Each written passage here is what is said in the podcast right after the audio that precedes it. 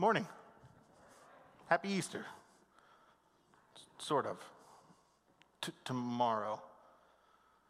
Which is always kind of a weird place for us as Adventists, right? To have that, like, well, we're not coming back tomorrow, so let's do it today. And that's the good news, is that we get a chance now to celebrate things that potentially we wait until tomorrow to celebrate. I hope you do still celebrate tomorrow. But that's the premise of, of us starting out this morning, in that I think there's something that potentially we miss in our Sabbath experience. That if we expand outward and if we go back through the text and we experience the different parts that are found within, there's a lot more of an impact when we understand what Easter truly is. And so, this is what I'm going to do this morning. Uh, we're we're going to hammer through Scripture, and we're going to take stops along the way and smell the roses and take a look at the scenery and make sure we know where the story started so that we can truly feel the impact of where the story ends. And so, we're actually going to do this twice. I'm going to give you my entire script. I'm going to Quentin Tarantino my sermon. I'm going to tell you what's going to happen at the end, at the very beginning, and then we're going to go back through it. And then when we get to the start, we're going to go through it again, only at a different speed with a different focus. And so uh, that may sound like a lot of homework. That may sound like a pop quiz. There is a quiz at the end. I should have added that. Vanessa's going to pass out number two pencils, Scantrons. So just make sure you're paying attention there. But we're going to see if we can add something to our Adventist traditions by going through Scripture to the best of our ability. Now, let me add this disclaimer at the beginning uh, Adventists are good at naming a lot of things. Um, our Sunday service brothers and sisters got to it first. And so I'm going to use a lot of terms that may feel like, hey, that's, that's not ours. Or, hey, that seems a little Catholic. And I want to dis- you know, add a disclaimer at the beginning to say, I will use some terms, but I'm only using them because there's not a better one out there. And for the most part, I'm just going to point towards Scripture. So every time you hear about a day, I want you to have a Bible in front of you, and you'll be like, oh, that's not a tradition thing. That's just a right here in the book of John thing. And then we'll be able to just point through it. And I don't know if you remember as a kid, anybody remember Choose Your Own Adventure books? Yeah? Where it was like, I, I was, second disclaimer, I was not good at the Choose Your Own Adventure books because I cheated.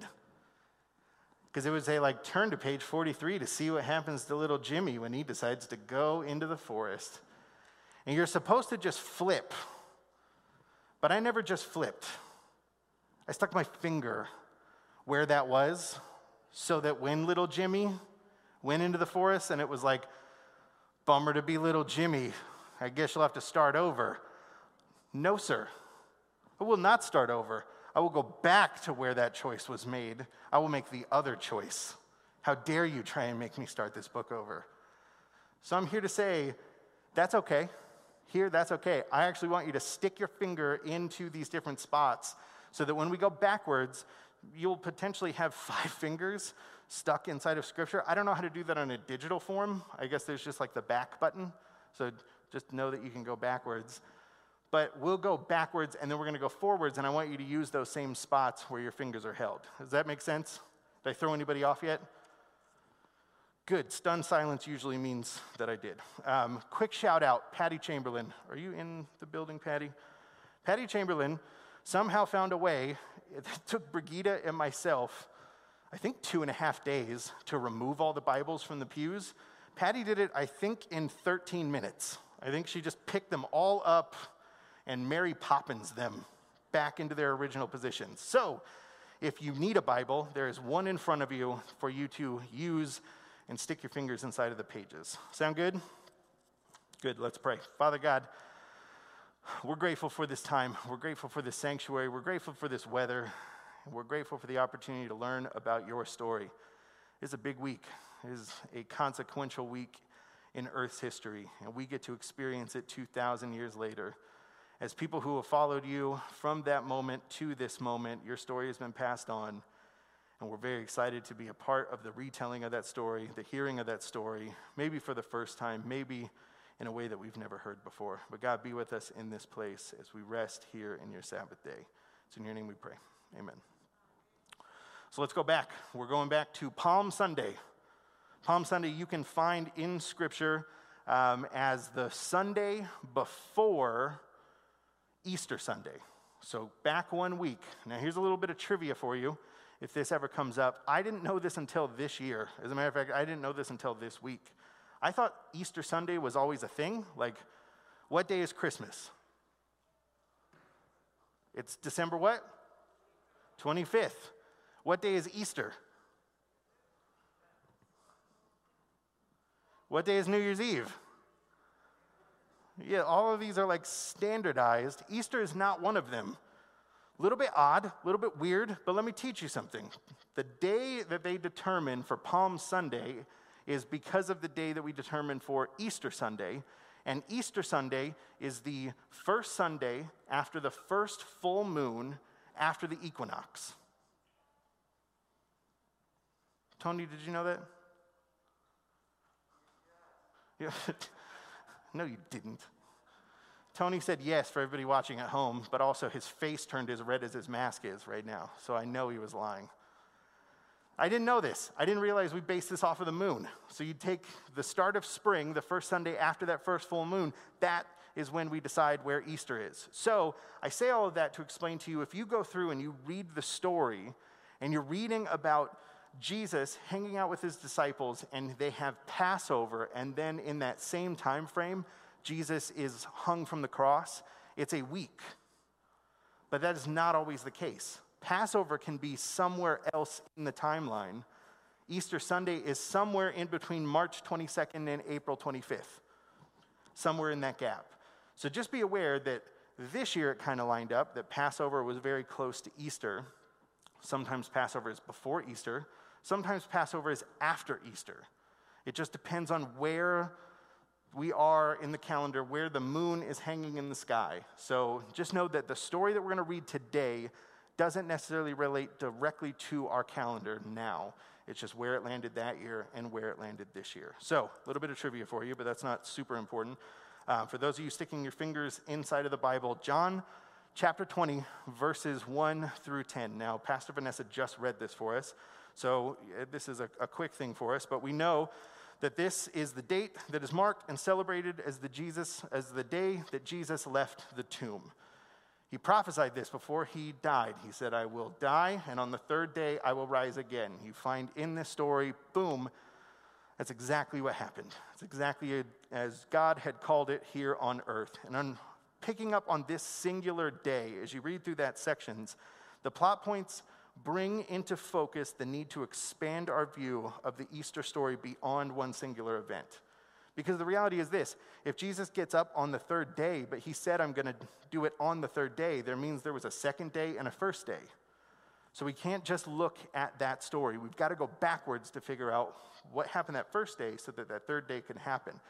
That trajectory will just keep rolling us backwards through time. And to make it easy, I'm going to stay in the book of John for the most part. I am going to cheat a little bit, move into some other books where necessary, because the synoptic gospels Synoptic meaning there are four stories, and all four of those stories are the same gospel. They tell the same story, but they don't tell them the same way. We're just going to stay in John to see what John says, but there are other sections where we need to look at Luke, we need to look at Matthew, we need to look at Mark and find out how we can expand on what we know. But the good thing is this go backwards in time. Just keep your finger there. Go to John 19, verses 42, and then take yourself to chapter 20, verse 1. Anybody see what's written there? What's written between John 19:42 and John 21, 20 verse 1? What is it? The resurrection, which starts in 20, right? So Edward nailed that one. I bet you could even hear that one at home. Thank you, Edward. What happens in between 42? There's a day of preparation, Peter says. What do we know what happens inside of the tomb? What does Scripture say?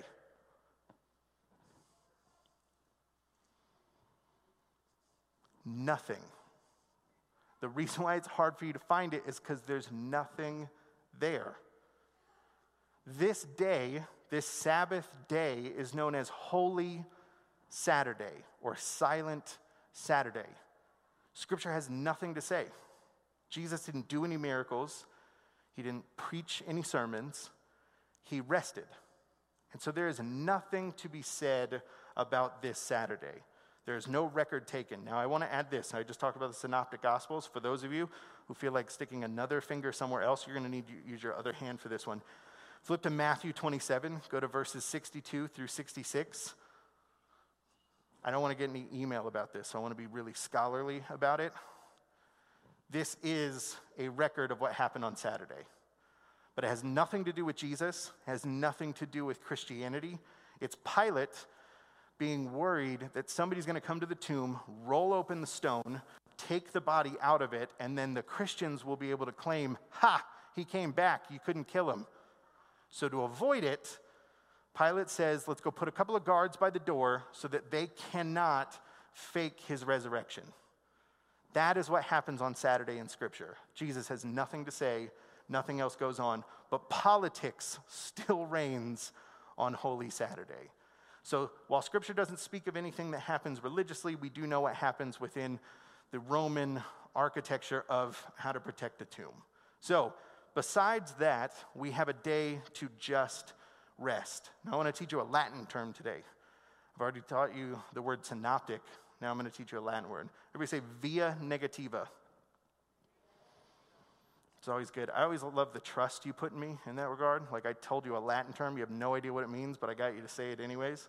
This is good. This is a safe place. Via negativa, it is a noun and it is a way of describing something by saying what it is not. And so the reality of what it is in this story is nothing. Silent Saturday is nothing. So we've got to somehow figure out what it is by figuring out what it's not. And in this case, it's not anything. So therefore, it is rest. It's this other side of the coin. If God, through this idea of via negativa, the philosophy of via negativa is that God cannot be defined or identified by any human concept or by any means of human knowledge, for God transcends all that we can know of Him. So, if that much is true, and really it is, because what happens in the tomb transcends all human knowledge, we have nothing to base our understanding off of. Scripture does not speak to anything. And yet, in this via negativa, we point to the possibility of a union with God, which is odd because a union with God that is behind a stone seems impossible. It seems as though, how do you have a union with somebody who is wholly separate? But it's actually in this moment that we recognize how close God truly is to us as humanity. God was far from us physically as he laid resting in the tomb but he has never fully been as close as he was, in that the reason why he is in the tomb is because God took away the thing that separated us from him, and that is sin. This nothing day is suddenly an everything day, all at the same time.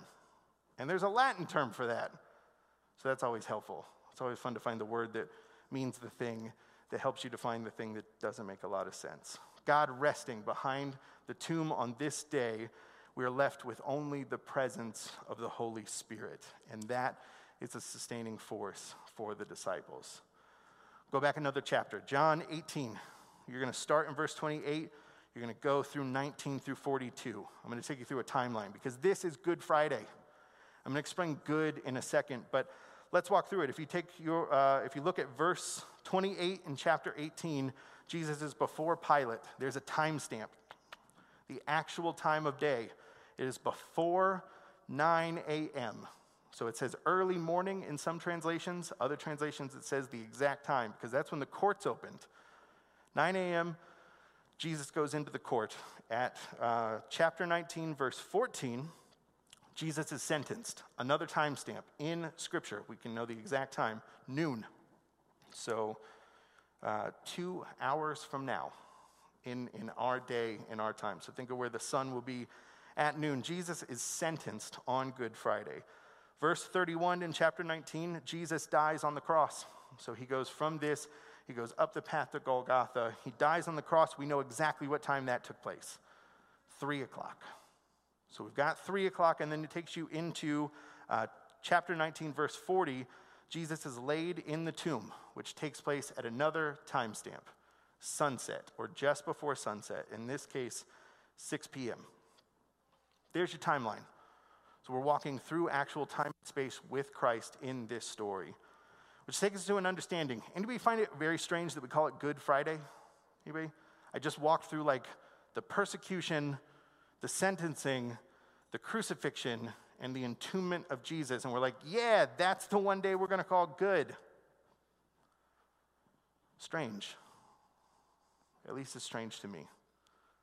But I want to talk about what is good and why it's good and why it's not something else. Because the reality is, what we're not saying is this is not Pleasant Friday. It's not the, the thing that we all love to, like, everybody gathers around and we all pop in Mel Gibson's Passion of the Christ and we fast forward to the, to the good part. Like, what? what do you mean? That's the worst part. That's the hardest part to watch. And yet, this is the day that we call Good Friday. And the good in all of this is that there's something good that happens in the fact that Jesus willingly walks himself into a city where he knows he'll be sacrificed for the goodness of what is to come. This Friday is, like I said, the most consequential day during the most uh, significant weekends in Earth's history. And this is the one day that we call good. And it is because despite the acute pain that we get in experiencing this and the acute pain that Jesus is experiencing going through it, the things that took place on that day created good. And I like stopping here for a moment to be a little introspective because this is where we as Adventists start to really come into play in how we build our traditions. For some reason, we're big into the crucifixion. The crucifixion is, like Paul says in Second Corinthians, it is of first most importance. And for Adventists, that's really us. Like, we're, yeah, he died for our sins. It is tr- true, it fulfills prophecy this is our story. This is how we know that we can trust Scripture, we can trust God, we can trust Jesus in, in who He says He is. But anybody know the story of Little Red Riding Hood? Little Red Riding Hood, Masota knows it. That's good. Sandy knows it. That's even better. The, the reality is, it's a very weird story. I'm not going to tell it here. And it really depends on how European your household was, how that story goes. Because I've read some European versions of that that are pretty barbaric. But for the most part, like you're reading that story, you're like, there's Little Red Riding Hood. She decides she's going to go visit grandma. She goes for a walk in the woods. She encounters a, a, a, wolf. And then she says, I'm going to visit grandma. And the wolf takes a shortcut, goes to find grandma's house, gobbles up grandma.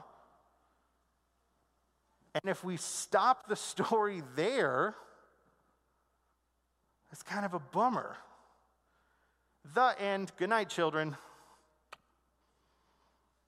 I just love mom's bedtime stories. It makes me feel so good. Anyways, I guess that's how that story ends. It doesn't. That story is not even close to over.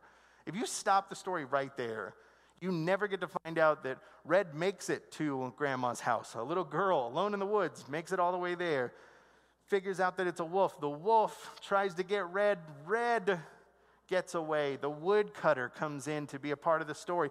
Grandma turns out was just having a Jonah experience. Again, this is the Americanized version. For those of you who had the European version, I don't know if this ruins it for you, but she pops out of the wolf. Ta da!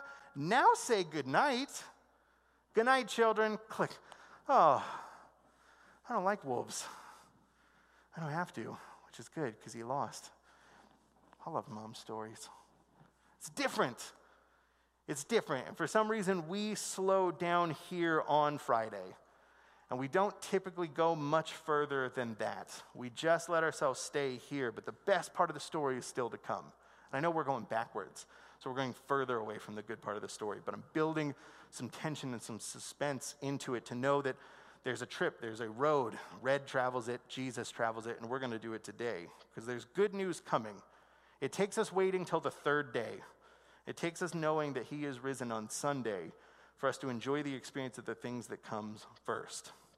Now, as we move into that, um, moving out of our traditions a little bit further, we're going to go into Maundy Thursday. Maundy Thursday also has uh, a scriptural reference.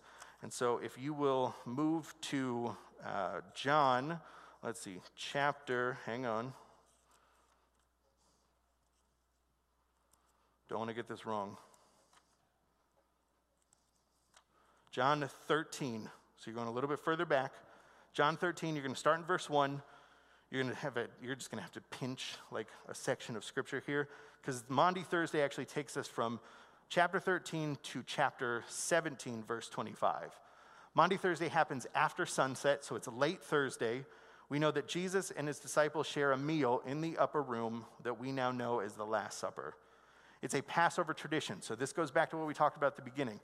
Passover this year happened before Easter Sunday, which happened after Palm Sunday. So we're somewhere in that time. It just so happened that year that's where the moon was for at least them at that time. So we know that he establishes at that point, he being Jesus, a communion and foot washing, which is the ordinance of humility. One last expression of community. Jesus knows he's got time with his disciples now. He calls together the leaders of the Christian church in order to prepare them for what is to come, which will be a broken body, blood that is spilled, and a sacrifice. One last chance to get this into their experience so they understand what is to come. And at the end of the meal, Jesus prays for his disciples before heading out to the Garden of Gethsemane. And it's in this point, this section in 17, that caused all of us on staff to pause really hard. Because we got to this, this chapter, chapter 17, which is just a prayer.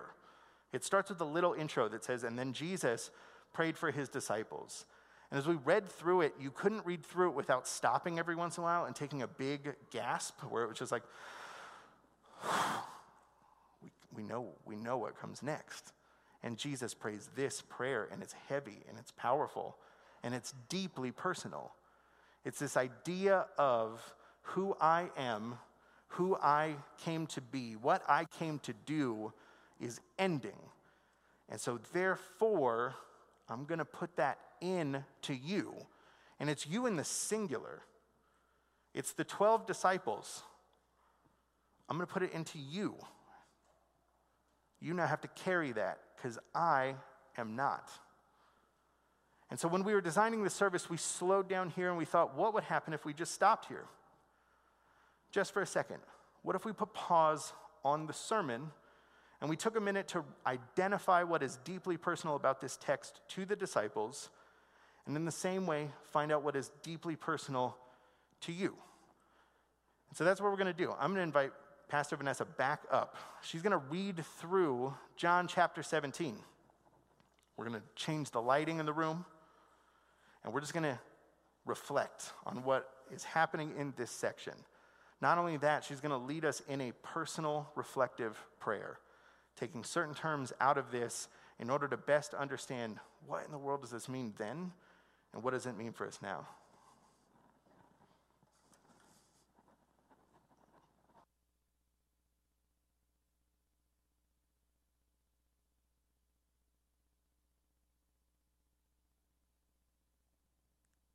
Father, the hour has come. Glorify your Son that your Son may glorify you. For you granted him authority over all people, that he might give eternal life to all those you have given him. Now, this is eternal life, that they know you, the only true God and Jesus Christ, whom you have sent. I have brought you glory on earth by finishing the work you gave me to do. And now, Father, Glorify me in your presence with the glory I had with you before the world began. I have revealed you to those whom you gave me out of the world. They were yours. You gave them to me, and they have obeyed your word. Now they know that everything you have given me comes from you. For I gave them the words you gave me and they accepted them. They knew with certainty that I came from you, and they believed that you sent me. I pray for them.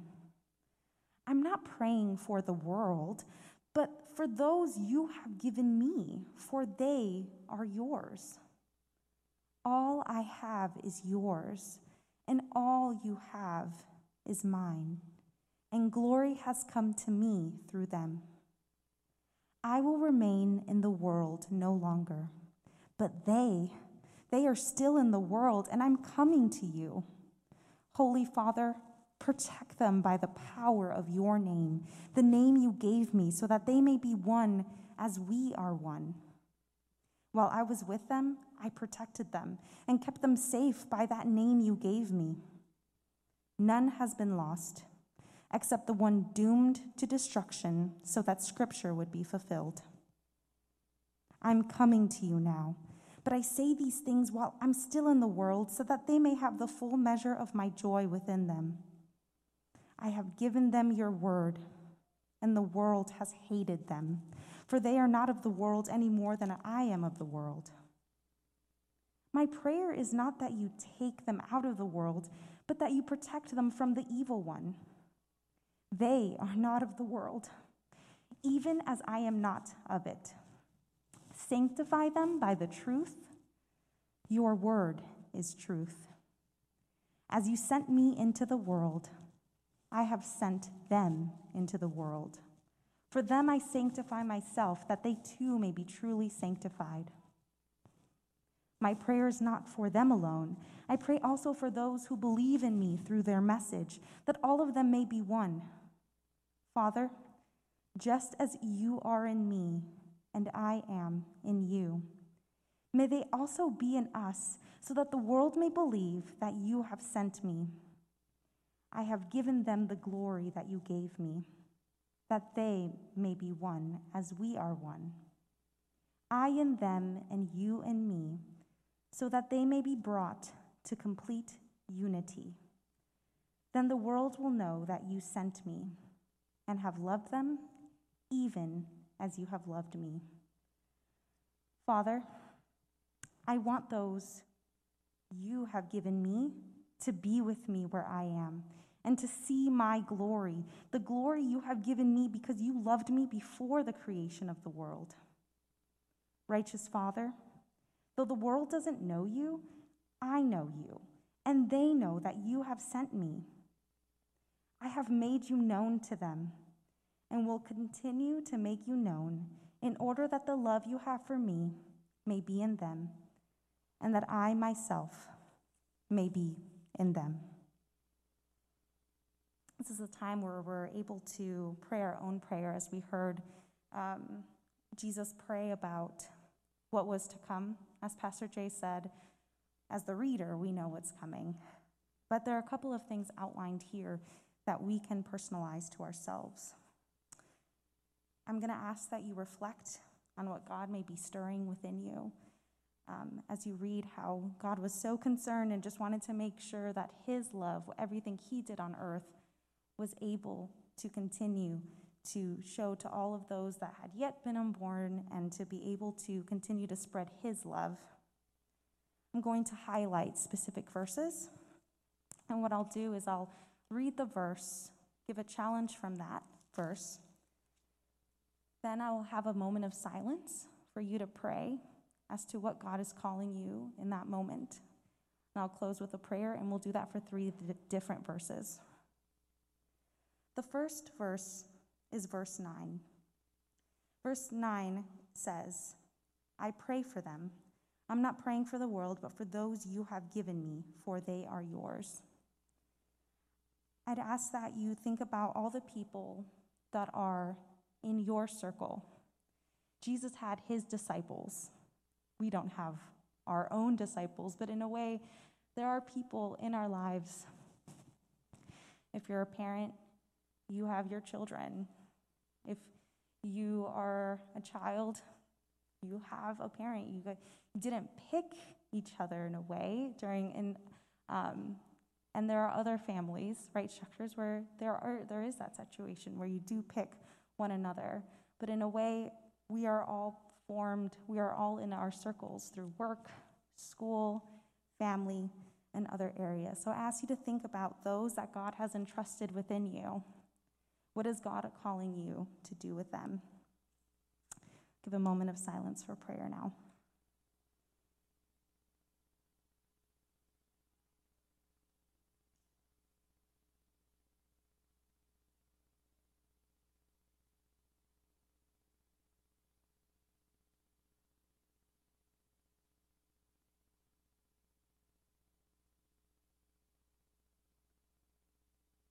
Our God, there are people in our lives that we have, some chosen, some unchosen, but we all have the people that surround us in our lives.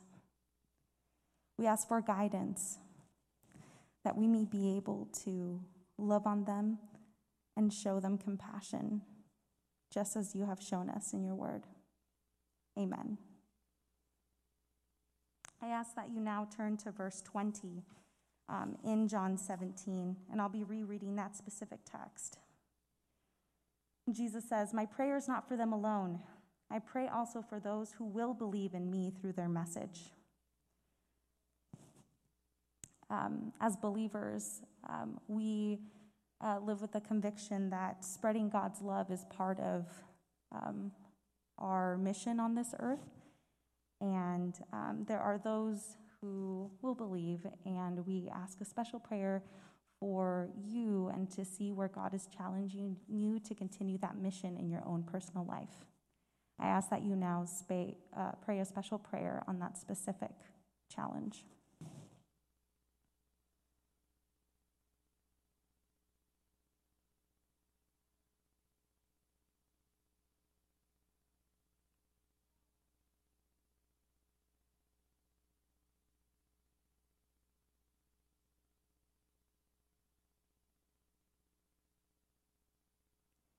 Dear Lord, we don't want to be stagnant. We don't want to just merely um, continue our lives without spreading your love and word to even those that um, have yet, not yet um, truly gotten to know your love. We ask that we personalize that in our lives. Amen. Finally, in verse 23, Jesus prays. Bind them and you and me, so that they may be brought to complete unity. Something we've covered in other sermon series, series and in this church is how when we wave the banner of Jesus in our lives, that is at the core of who we are. It's in the messages that you see of, you know, our taglines of live, love, and Jesus all. And we ask that, or we know that with that, um, core foundation. That is what unifies us. And Jesus was praying for complete unity from all of us. So I ask that you reflect on that now as we pray in silence.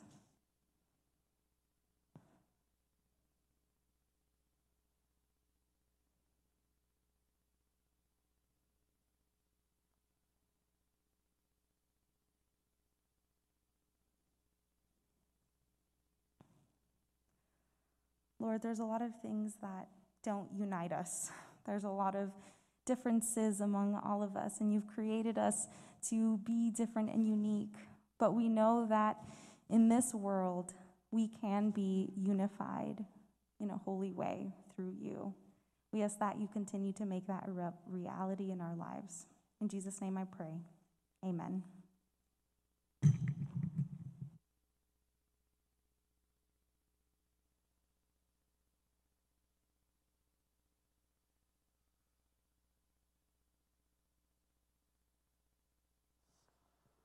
Pick back up. There we go. Sorry, Peter, that's my fault. The events of Easter, knowing what we know now in this prayer we find in John 17, the events of Easter are not simply a story that we look back on and think of fondly. It's personal, it's deeply personal.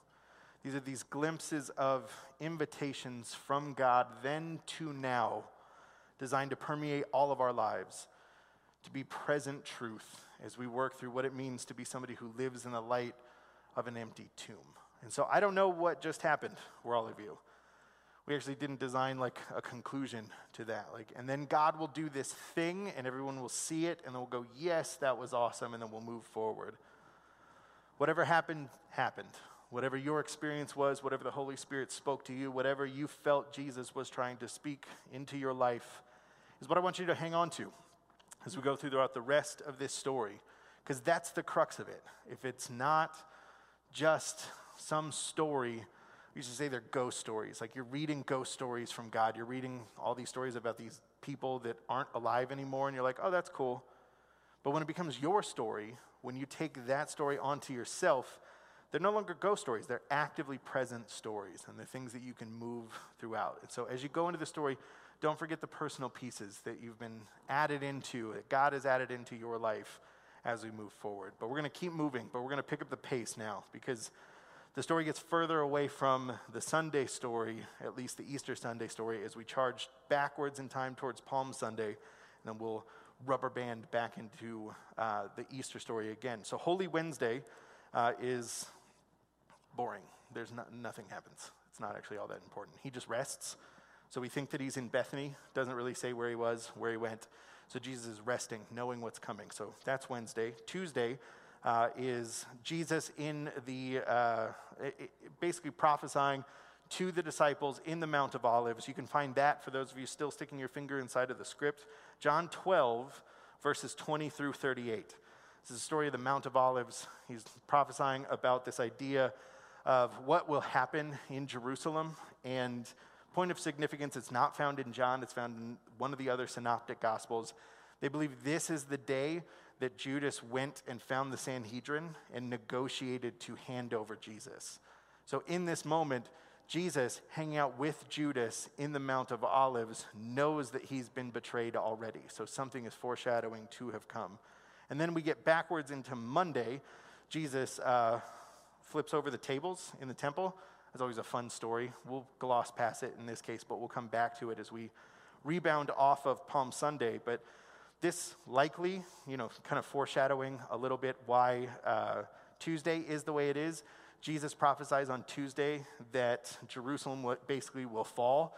It's the day after Jesus is at the temple and finds that they're selling, you know, these things there that are keeping people from this salvation inside. So there's a good reason, probably, why Jesus was so upset when he got to the Mount of Olives, and the reason why he was is shown in the day before there on Monday. Then we get to Palm Sunday. It takes us all the way back a week. Jesus travels into Jerusalem knowing he will not leave. He's entering in on a donkey. He makes his triumphal entry on, uh, on a path of palm fronds. Last place to stick your finger in the text, John 12, verses 12 through 19. There's your full history lesson in reverse, all right? So, because we have that picture, because we've had that personal experience, I'm going to now zoom back through it, but we're going to do it in real time through each and every day, knowing that we're going to land back on to Easter Sunday. Now, this is done in order to connect the timeline and to figure out why what happens at the end of Easter Sunday makes sense. And I say that because, and I don't, I don't want to say like, it makes sense that he said he was going to die, then he came back on the third day. That is what it is. I don't feel like I need to explain anything there. But what happens after that is that the tomb is open, a bunch of people see him, and nobody knows who it is. That was not part of the instruction manual. Jesus was like, I'm going to die, I'm going to come back on the third day, I'm going to look like the gardener. No, he left that part out. I'm going to come back, but none of you right now are going to recognize me. And I know we've been hanging out for the last three years, like really up close and personal. You're not going to know who I am. That's not in the book. That's not part of what happened. So something happened. There's something that Jesus left out, and it's always the part that can be confusing. It's one thing to say, like, Jesus came back, and that's already kind of confusing because that doesn't really happen anymore. But the thing that always gets me confused is why doesn't anybody know who he is? Why is he able to show up to Mary Magdalene there and she goes, So did you take the body? And Jesus goes, I am the body. And then she does this with more hair. Why, What in the world happened? How did that happen? Why did it happen? And can we make sense of it? That's what I want to focus on. So I'm going to jet back through this story with another disclaimer, all right? I was not there. Shocking. I just blew Jared's mind. I wasn't there. Scripture doesn't necessarily say, and this is why it took place. But I think there is a way for us to help us figure this out, figure out why it happened, using those scriptural references that you're already holding. We're just going to look at them from a different angle. There's a transformation that took place somewhere between where we are right now in John 12, here on Palm Sunday, and when he shows up outside of the tomb that day and for a couple of weeks after, why no one can recognize who he is. Because the premise is the manifestation of Christ looks nothing like he did before, and therefore he must have taken on some sort of physical change during his isolation in the tomb. Today, that holy Sabbath. I think we can point it out. I can think where it is in Scripture will give us a path to understanding how it took place. And the reality of that is, if we can figure that much out, I think it's a path for us who are looking for transformation today. If we can figure out what Jesus did then, it walks us directly on that same path if we so choose. So I'm going to start with the premise of Jesus lived for three years in his ministry in what I'm calling faithful unrest. I don't want to start, I'm not ready. Please don't put me in the game, coach. And then one day in Cana, he's at a wedding and he goes, Okay, game on. And we see that first miracle. Jesus' ministry starts there at that point. Start the clock three years after that, Palm Sunday. So that unrest is shown in every single time he's hanging out with the disciples. It's not like you guys want to get ice cream. This is fun, right? Doing this whole like preaching and people are throwing rocks and our friends are dying. We should play Scrabble. No, it's unrest. It's constantly preaching the gospel. It's trying to further the kingdom. It's telling people over and over and over again don't get used to this. I am going to leave at a certain point. You will not have me anymore. Learn that lesson now. And when he's not doing that, he's pulling them out of situations like, all right, guys, we need to go rest. And by rest, I mean pray until blood comes out of your pores. It is a faithful unrest that Jesus lives for three years. He is constantly reminding death is approaching. There's an impending death. He knows that he needs to be faithful to his calling, but he's aware that there's a timer on it. And so, being on the move, being constantly, I don't want to say stress or anxiety in the same way that we have today, but to a certain extent, spending that time with his father, trying to do what he does, is to move towards one singular goal. And I'm going to put your mind on this one thing from the point he enters into Jerusalem on Palm Sunday, it's one singular goal peace. And you can see it from the second he steps into the city. So let's walk back through it. On Palm Sunday, on the back of a donkey. A donkey, a service animal. A service animal that is designed to promote service, humility, and suffering. Think about any other time anybody else has come through on a procession into Jerusalem. They do it on the back of a horse. They do it to declare some part of war. It's a hero. Somebody comes in, it's power, it's, it's magnificent, it's elegance, it's prosperity. It's an announcement of wartime that you will be okay and I will keep you safe. Jesus, on the other hand, on the back of a service animal, says, Wartime is over. And if that much is true and you're not in wartime, then you must be in peacetime. Ahead of him, they wave palm branches as a symbol of victory and triumph, knowing that the war is now over. If there's war, then there is no peace. But if there is no war and you've triumphed for victory, then there's only peace. Monday, Jesus gets to the temple. He finds that it's blocked. The people who want salvation, the people who want to be forgiven for their sins cannot get in unless they pay this tax. And Jesus says, That's why I'm here. Literally, that's why I'm here. I walked into the city to make sure that you have access to salvation. And so, what does he do? Odd to say, odd to think, because he flips a couple of tables over in doing it. And people are like, Ooh, Jesus is mad. But Jesus is simply restoring the peace. I came here to make sure there are no boundaries, there are no fences, so let's knock them down so that we don't have to go up, over, or through them. There's an identity of peace. Tuesday, knowing he is actively being betrayed by Judas, he speaks to the day when he will come again. He doesn't talk about woe is me and what we're going through now and what sin is. He says, there will be trials and tribulations, but let's speak not to those points of the end of times, but instead let's talk about the approaching peace. And you can see it exactly in John 12, verses 27 and 28. It says, Now my soul is troubled. What should I say? Father, save me from, the out, from this hour? No. This is the reason why that I have come to this hour. Father, glorify your name. And then a voice came from heaven that says, I have glorified it, and I will glorify it again. We can talk about whatever you want. We can have a conversation however we need to have it. But Jesus and the Father come together in harmony to talk about the fact that He is peace with you now, and peace will be with you again. Even in the worst of times, there is peace. And so, in order to know what to do, simply do this glorify God's name. They say in unison, Peace be with you now, peace be with you always. We get to Wednesday. There's rest, which is just peace before the storm, because we know the storm is coming and Jesus knows what is ahead of them.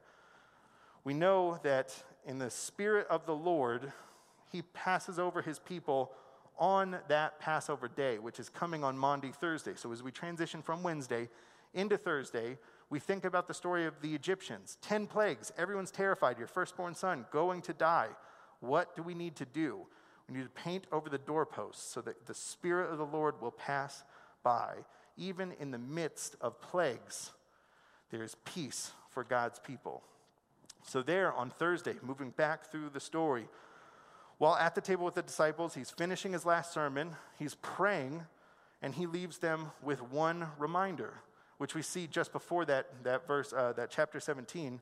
It says in uh, chapter 16, verse 33. I'll give you a second to look for it because I need your help on this one. It says in verse 20, 33, I have said these things to you that you may have what? Peace. I'm not making this stuff up.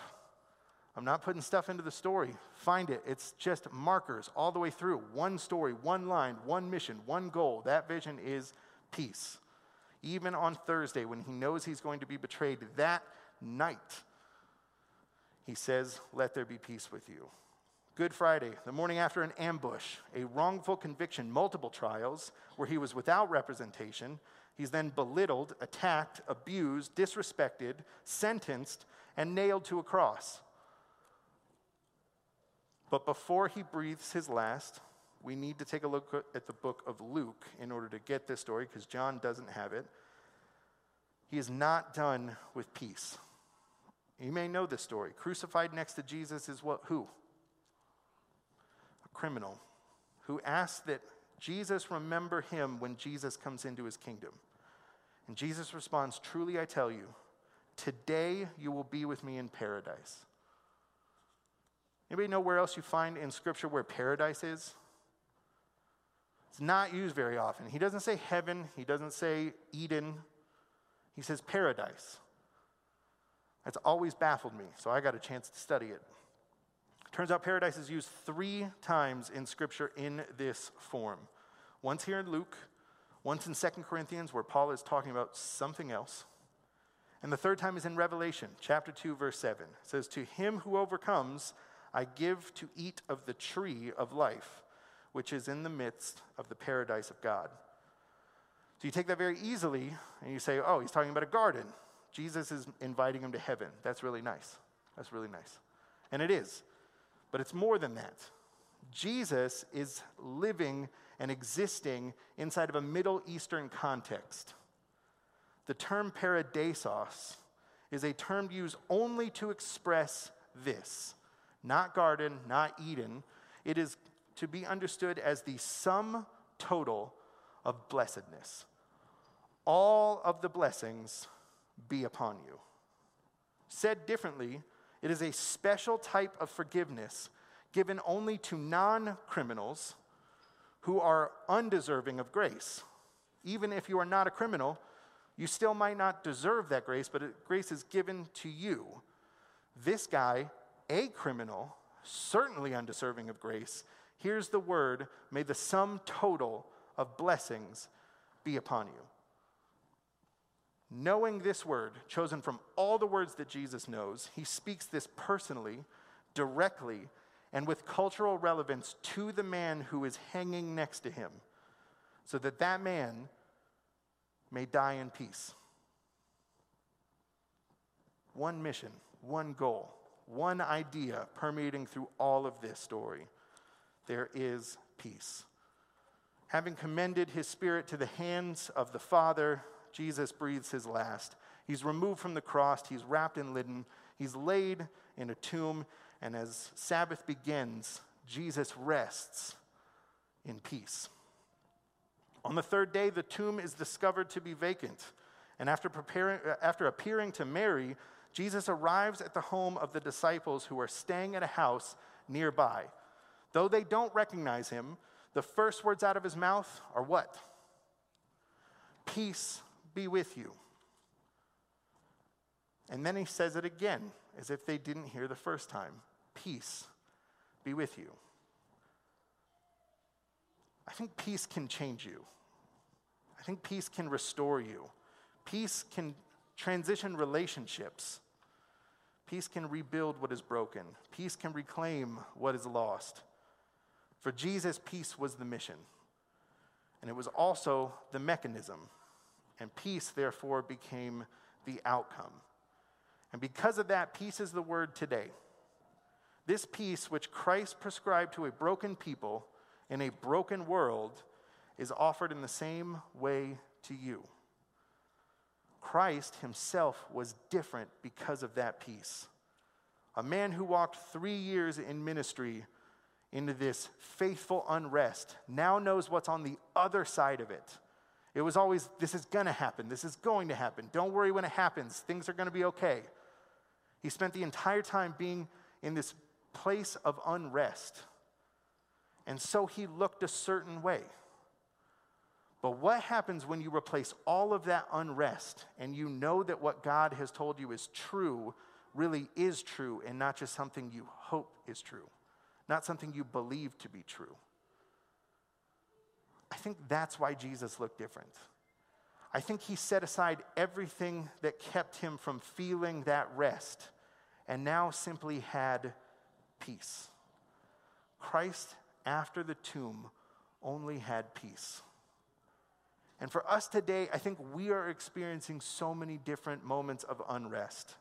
Amidst a pandemic, in the wake of a mass shooting, we're unsure of what will happen in the future. We arrive to this place today, now, in that unrest. And it is still Holy Saturday. And so, in that unrest, we find ourselves here on a Sabbath day, a day to do one thing rest. And we have this moment in time to think about what Christ was doing in the tomb at that time, knowing he was setting aside his unrest, replacing it with rest, and coming out different on the other side because of the peace he had taken on. The reality is, we know how the story ends. And I'm not going to take us to the next step. We know that Christ wins the day.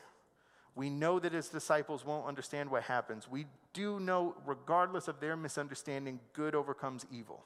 Amen. We know that light smothers darkness. Hallelujah. But let me ask you this what about you?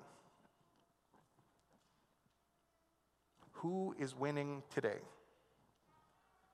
In your life, in the things that you're experiencing, the things that are happening around you, who is winning in your life? In the battle of peace versus everything, as you sit here today, who has the upper hand? Maybe peace is fading in your world today. Your desire to outlast the trolls on the internet has got you wound up. The opposition that you want to wage war on against that competition has somehow left you agitated and irritated more days than not. And if that's you, you're welcome here. And if that's you and you're ready for a ceasefire, if you're ready, instead of having thoughts that are unpeaceful, unresting, there is peace for you. And I mean you. I don't mean this room. I don't mean Adventists. I mean you. You as a human being. Jesus speaks to you that peace. And if that's what you're looking for, whether you knew it or not, whether that was the idea that you walked in with, if God somehow spoke to you while Pastor Vanessa was leading you, and you thought, I want to do this, but there's something keeping me from it, and it's the lack of peace, and you are ready to exchange that for the peace that God gives, I hope you'll tell somebody. I hope you'll have the courage to mention it, to find Vanessa after the service and say, hey, I don't know if I get it yet, but I want that. I hope you'll say something. I hope you'll have the courage to step up, to be a part of this gift giving that Jesus gives to your life. Because the reality is this there's plenty of it to go around. Jesus is not lacking in this peace. And Jesus proves it firsthand in this story. Peace will change your life. Now, it will not allow you to avoid all the storms. You will not simply skirt around the battles ahead, but peace will give you a different attitude and a different vantage point of how to tackle it. And know this you will not have to do it alone. Because there's a man who 2,000 years ago walked through hell to hand you that peace that exists and it's yours. So, what will you do with that today? What will you do with that invitation? What will you do with that opportunity? Because tomorrow, there's good news. The tomb will be empty, and Jesus walks out of it just like he said he would. So there's reason to trust him when he says, as he appears to each and every one of us, very simple sentence Peace be with you.